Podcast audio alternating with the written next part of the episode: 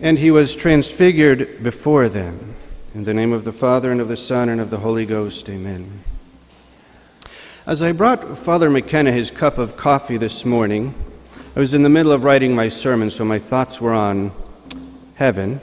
I said, You know, we should go to heaven together. And just sort of nonchalantly, and then moving on, he says, Okay. Well, today, that's what we're going to do in this sermon. We're going to go to heaven, in a sense. Last week, we followed our Lord into the desert where he fasted and then was tempted by Satan. But today, we follow our Lord not into the desert, but up onto a high mountain, along with Peter, James, and John, to witness a totally different scene. It is, as it were, a vision and a foretaste of heaven that our Savior shows us in his transfiguration. Theologians and spiritual writers tell us that the purpose of the transfiguration, the reason why our Lord transfigured himself, was this to warn his disciples not to lose confidence when they saw him nailed to the cross. And St. Leo said that the purpose was this that our Lord might take away the scandal of the cross from the hearts of all of his disciples. And so it is that our mother, the church, gives us this gospel today in the midst of all of our fasting and our penances to encourage us, to remind us that there is a reward for all that we are doing, and there is a life to look forward to. And so, let's go to heaven today in this sermon. I hope you'll pardon the fact, though, that today's sermon is actually, I took many points from the sermon of St. Francis de Sales for the day, but you can go home and read it later if you have that book. I encourage that very much. Now, in heaven, St. Francis de Sales says, we will have conversations with three kinds of persons. The first group would be the angels and the archangels, the cherubim, the holy apostles and the confessors, the holy virgins, and of course, the Mother of God herself. And the second group would be, or rather not a group, but the second conversation would be the most holy humanity of our blessed Lord Himself. And the third conversation is had with the most adorable Trinity, the Father, Son, and Holy Ghost. As to the first, St. Francis de Sales says this that just as the disciples, Peter, James, and John, in today's gospel, knew that it was Moses and Elias who had appeared at the Transfiguration, remember, they were not told directly by our Lord who those men were, and they certainly had never seen them before. They knew by an inspiration from God that it was Moses and Elias.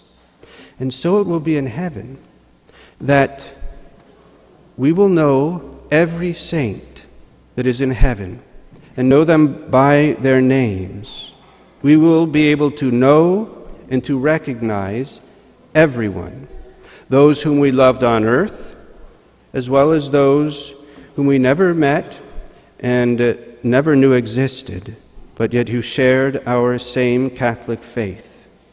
In heaven, there will be no divisions, no envies and jealousies or hatreds, but perfect charity, such as cannot exist even here on earth. Rather, the conversations that we'll have with one another will bring greater joy, St. Francis tells us, than we can ever imagine. First, the angels. Here's what St. Francis says There, in heaven, our good angels will speak to us so lovingly of the care they had for our salvation, reminding us of the holy inspirations they gave us to attract us to seek the sweetness that we now enjoy. Do you remember, they will say, the inspiration that I gave you at such a time in reading that particular book or in listening to that sermon? or in looking at that holy image. For example, St. Mary Magdalene's angel will remind her of the inspiration which he gave to her, which led her to burst into the house of the Pharisee and to throw herself down at the feet of our Lord with tears of a contrite heart. Her conversion. St. Francis says that our hearts will melt with delight in hearing these words from our angels. And as far as the conversation between saints, St. Francis de Sales tells the story that one day St. Augustine had this great desire to hear St. Paul preaching in Rome and to see our Lord among the people curing the sick and working miracles. But think of it now, at this very moment that you are listening to this sermon, now in heaven, Augustine gets to hear St. Paul intoning eternal praises to the Blessed Trinity. He goes on to say, Imagine the conversation which might exist between these two saints right now with St. Paul saying to St. Augustine, Do you recall that in reading my epistle to the Romans, you were touched by an inspiration which moved you to be converted, an inspiration which I obtained for you by the prayer I offered for you at the very moment you were reading what I had written? I have a feeling that many of us here will be having that same conversation with the Saint Therese or a Saint Francis of Assisi or Francis de Sales. They pray for us as we read their writings. So it is in heaven.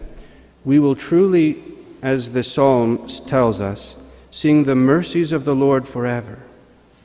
And just as Moses and Elias today were speaking lovingly to Christ of his coming passion, so in heaven, one topic of conversation will be the passion of our blessed Lord.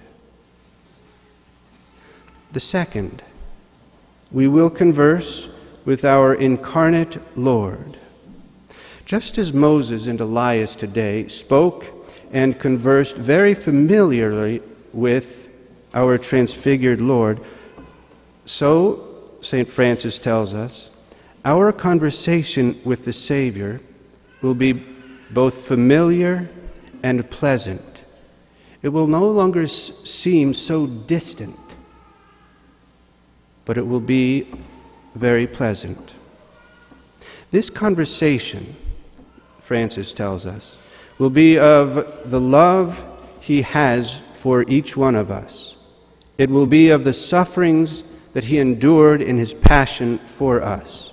It will be of the love that brought him down to Bethlehem. It will be of the thoughts of peace he had for us even at the very hour of his passion. Remember, as he hung there on the cross, that he had each one of you in mind. What was he thinking of?